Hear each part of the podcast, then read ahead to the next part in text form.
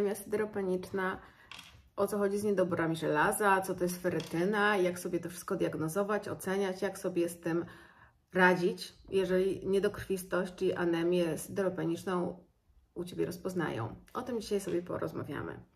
Anemia syderopeniczna, inaczej niedokrwistość z niedoboru żelaza, jest to najczęstsza niedokrwistość, e, ponieważ dotyczy mniej więcej około 80% osób z niedokrwistością. Występuje zdecydowanie częściej u kobiet, gdyż to właśnie my mamy większą utratę żelaza przy okazji ciąży, karmienia piersią, w trakcie regularnych miesiączek czy nieregularnych krwawień z dróg rodnych.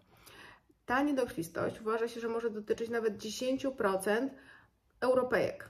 To bardzo dużo. Kiedy możemy podejrzewać tą niedokrwistość? Objawy, które mogą Cię zaniepokoić, to osłabienie, bóle, zawroty głowy, pogorszenie koncentracji, problemy z kojarzeniem, z pamięcią, z zapamiętywaniem, z nauką, bladość skóry, szybsza akcja serca, my mówimy na to medycznie tachykardia, czyli przyspieszona akcja serca albo uczucie bicia serca, czy nierównego bicia serca. E, niektóre z tych objawów mogą być dziwne, zupełnie nietypowe, takie, które nie nasuwają na myśl w pierwszym momencie niedokrwistości, tak jak na przykład nietypowy apetyt, na przykład chęć na zjedzenie kredy albo krochmalu.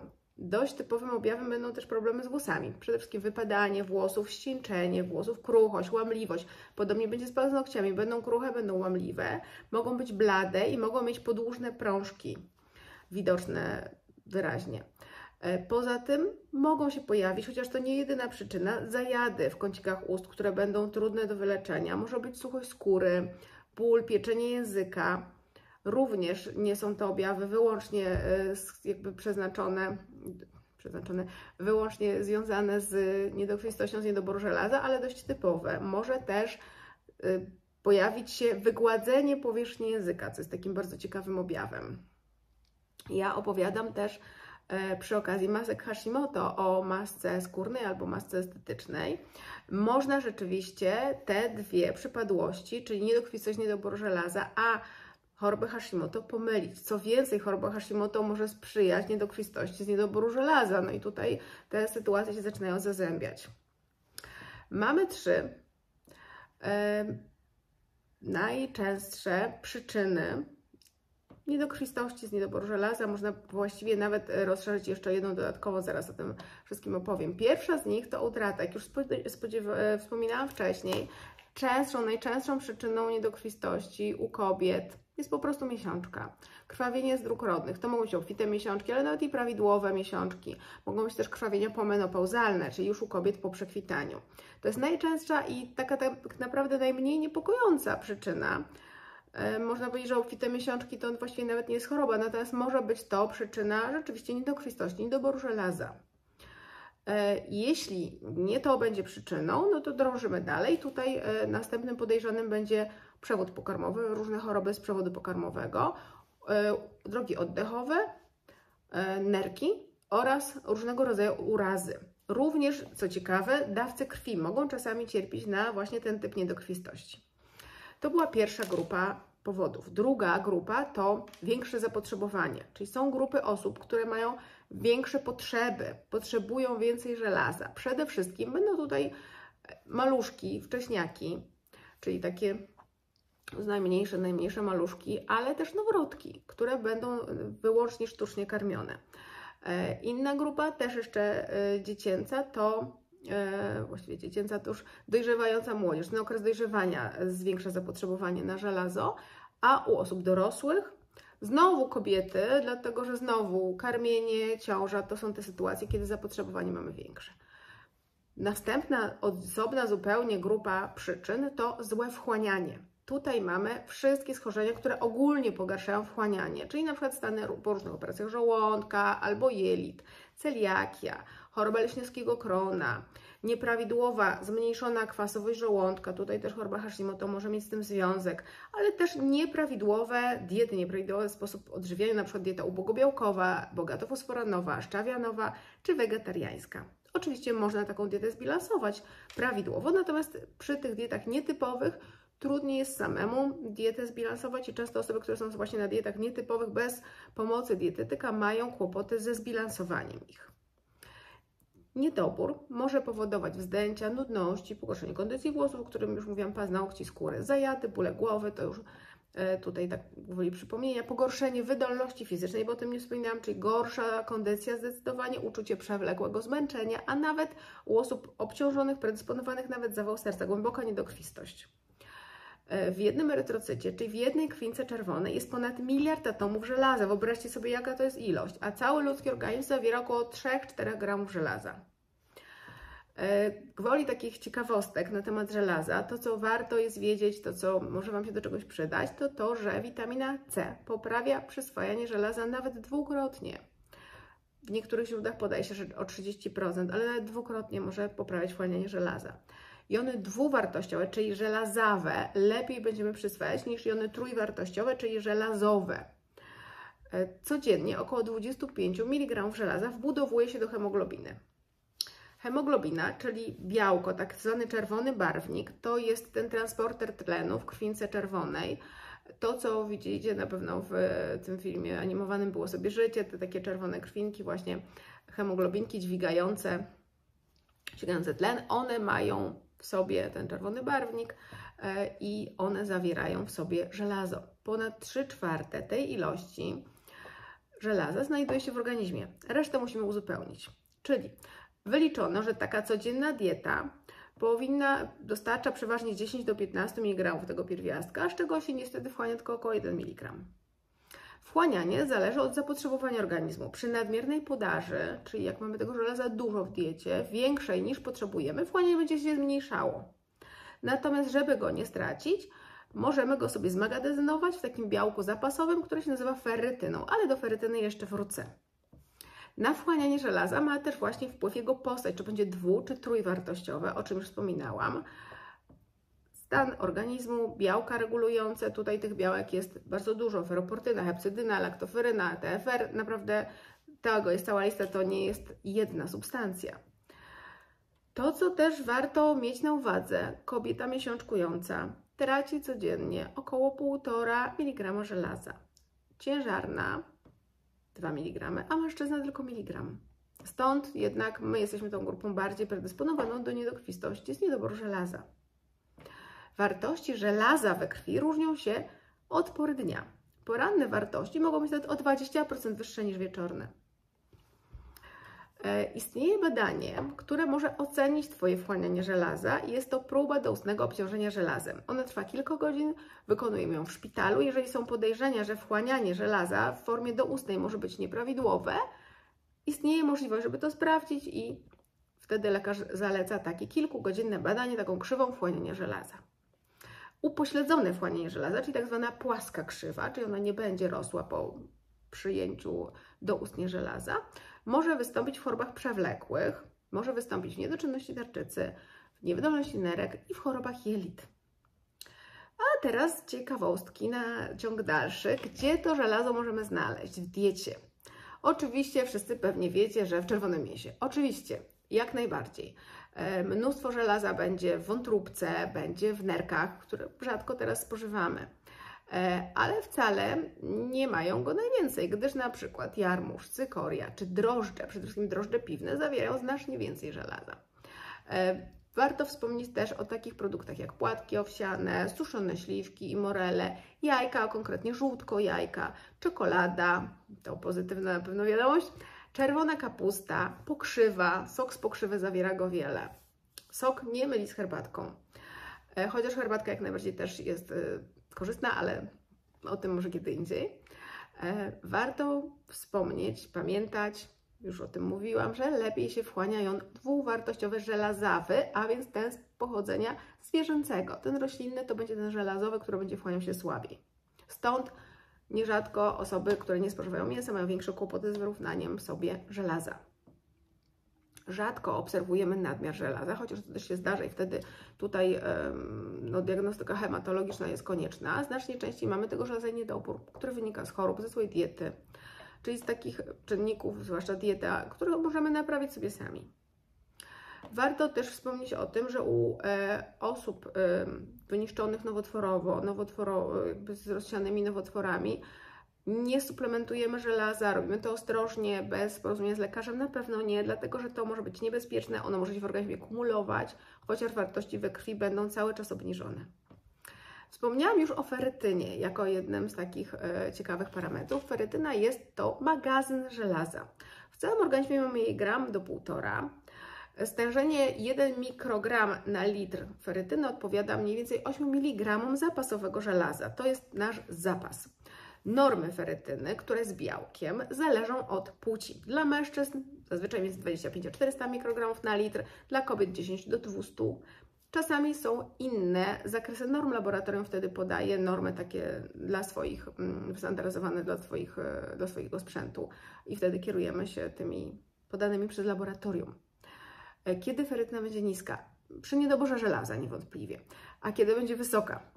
To już właśnie nie jest takie proste, bo wysokie stężenie ferytyny wcale nie musi świadczyć o nadmiarze żelaza, bo ona może być też podwyższona w stanach zapalnych, ponieważ jest to białko, a konkretnie białko ostrej fazy i ono przy każdym stanie zapalnym będzie nam się podwyższało i to nawet trzykrotnie.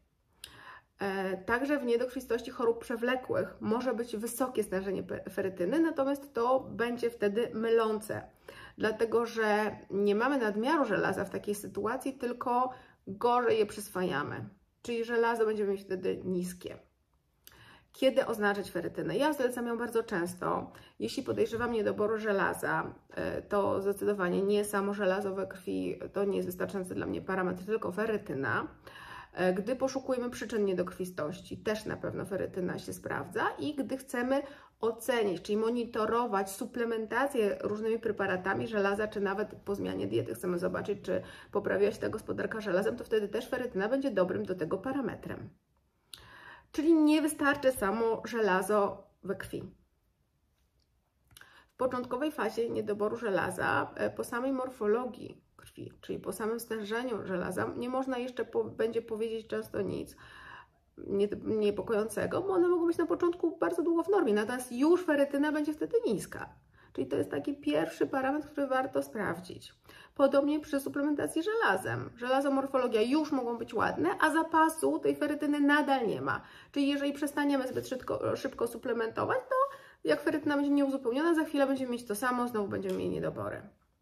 Czyli nieodbudowane jeszcze zapasy. E, czy w takim razie sprawdzać tylko ferytynę? Nie, najlepiej sprawdzać ferytynę, żelazo i morfologię. Jeszcze gwoli wyjaśnienia, co to jest ta niedokrwistość chorób przewlekłych. E, to jest niedokrwistość, która występuje w chorobach zakaźnych, nowotworowych, autoimmunologicznych również. E, mamy tam niskie stężenie żelaza i transferyny. Transferyna to jest takie białko transportujące żelazo, a wysokie ferytyny stężenie, czyli będzie niskie żelazo, niska transferyna, a wysoka ferytyna. To będzie w niedokrwistość chorób przewlekłych. Jak to leczyć?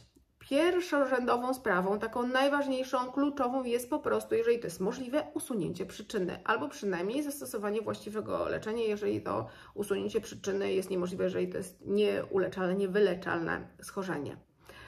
Później, jak już usuniemy przyczynę, uzupełniamy straty. No i tutaj mamy kilka możliwości. Mogą być to doustne preparaty żelaza, dożylne preparaty żelaza i dieta bogata w żelazo. Jeśli chodzi o preparaty doustne, one są najpopularniejsze. Żelazo najlepiej wchłania się nadczo. W każdym razie chodzi tutaj o to, żeby nie było łącznie z posiłkiem, tylko przed. Nie musi być rano, bo często dużo osób rano leki inne musi przyjmować, na przykład hormony tarczycy. E, więc nie musi być to łącznie, e, nie musi być to rano przed pierwszym posiłkiem, jeżeli przyjmiesz wtedy, musisz przyjąć wtedy inne leki. E, no i na pewno korzystne będzie to, co wspominałam wcześniej, kwaśne środowisko, czyli ta witamina C. Jakie stosujemy dawki? Przeważnie zalecana dawka to 150-200 mg żelaza. Taka dawka prewencyjna, zapobiegawcza dla ciężarnych to około 30 mg na dobę, a dla karmiących 100. Efekty mogą być widoczne szybko, bo niektóre parametry poprawią się u Ciebie już po tygodniu, natomiast leczenie Zaleca się, żeby trwało 3 do 6 miesięcy, żeby właśnie odrobić straty, żeby uzupełnić też magazyny, a nie tylko na bieżąco poprawić parametry morfologii. E, problemem tej terapii doustnej może być nie najlepsza, żeby nie powiedzieć zła, tolerancja leków. Głównie pacjenci skarżą się na dolegliwości żołądkowo-jelitowe, na bóle brzucha, zaparcia, czasami biegunki, na nudności, Innym kłopotem jest też to, że po prostu zapominają albo nie mają kiedy sobie w ciągu dnia wpasać tego żelaza, no bo tak jak wspominałam, ono nie może być z innymi lekami, najlepiej jeszcze, żeby było nacho i w własnym środowisku, no i tu się zaczynają robić kłopoty. Kiedy nie wolno suplementować w ten sposób? Na pewno przeciwwskazaniem będzie właśnie niedokrwistość chorób przewlekłych, niedokrwistość hydroblastyczna, choroby takie jak hemochromatoza, talasemia lub hemoliza. Dożylnie lub domięśniowo to jest inna opcja, którą możemy zastosować.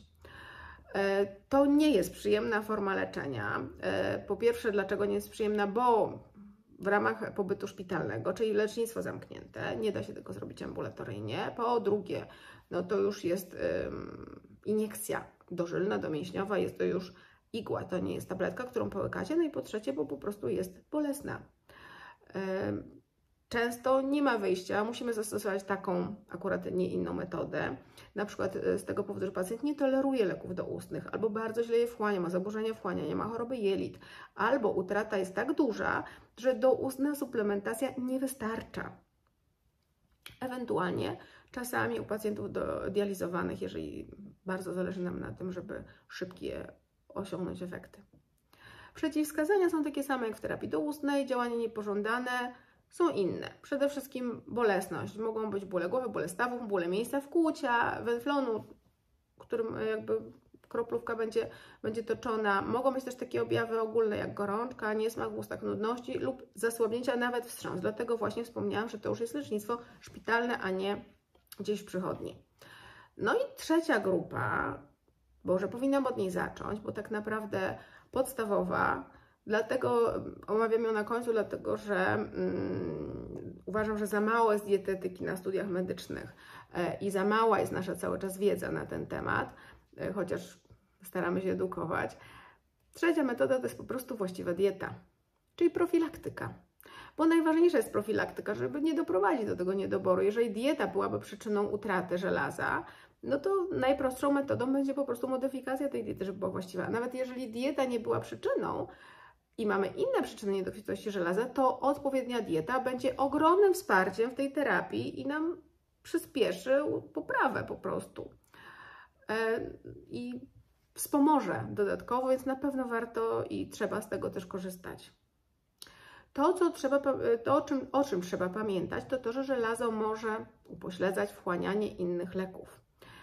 E, nie przyjmujemy żelaza z innymi preparatami poza witaminą C. Czasami one jeszcze, e, te preparaty żelaza zawierają jeszcze kwas foliowy dodatkowo.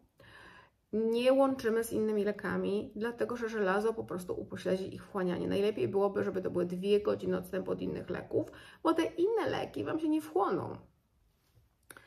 E, no i ostatnia uwaga, może nie najważniejsza, ale sporo pacjentów wstydzi się o to zapytać. Żelazo powoduje ciemne zabarwienie smolca, tak, e, stolca, tak zwany smolisty stolec, czarny stolec, e, który no, w innej sytuacji byłby bardzo niepokojący, sugerowałby jakieś krwawienie z przewodu pokarmowego, więc czasami mm, pacjenci się niepokoją, że on nagle zmienił zabarwienie i nie wiedzą dlaczego. Ja staram się włączając pacjentom żelazo o tym wspominać. Natomiast y, warto o tym też pamiętać, że czasami ono jest dodawane do jakichś preparatów łączonych i nie wiecie, że to żelazo tam się znajduje, tu nagle pojawia się czarny stolec. Jeżeli nie macie nigdzie żelaza w suplementach, a ten stolec zrobi się czarny, to jest to powód, przyczyna do pilnej wizyty u lekarza. Także zwracamy na to też uwagę. E, mam nadzieję, że Omówiłam temat szeroko, jak najbardziej szczegółowo. O wpływie samej ferytyny na wyrównanie choroby tar chorób tarczyca, szczególnie Hashimoto, będę jeszcze na pewno nieraz opowiadać e, i opowiadam też na innych kanałach i też tam, tam Was zapraszam na inne kanały dr Magda na Instagramie, na Facebooku, na mojego bloga. Korzystajcie, używajcie, pytajcie, a ja postaram się omawiać te tematy, które Was najbardziej interesują, ferytynę i gospodarka żelazem. Pytaliście już tak długo, że postanowiłam oprócz tego, że są wpisy, nagrać też tutaj. I do zobaczenia.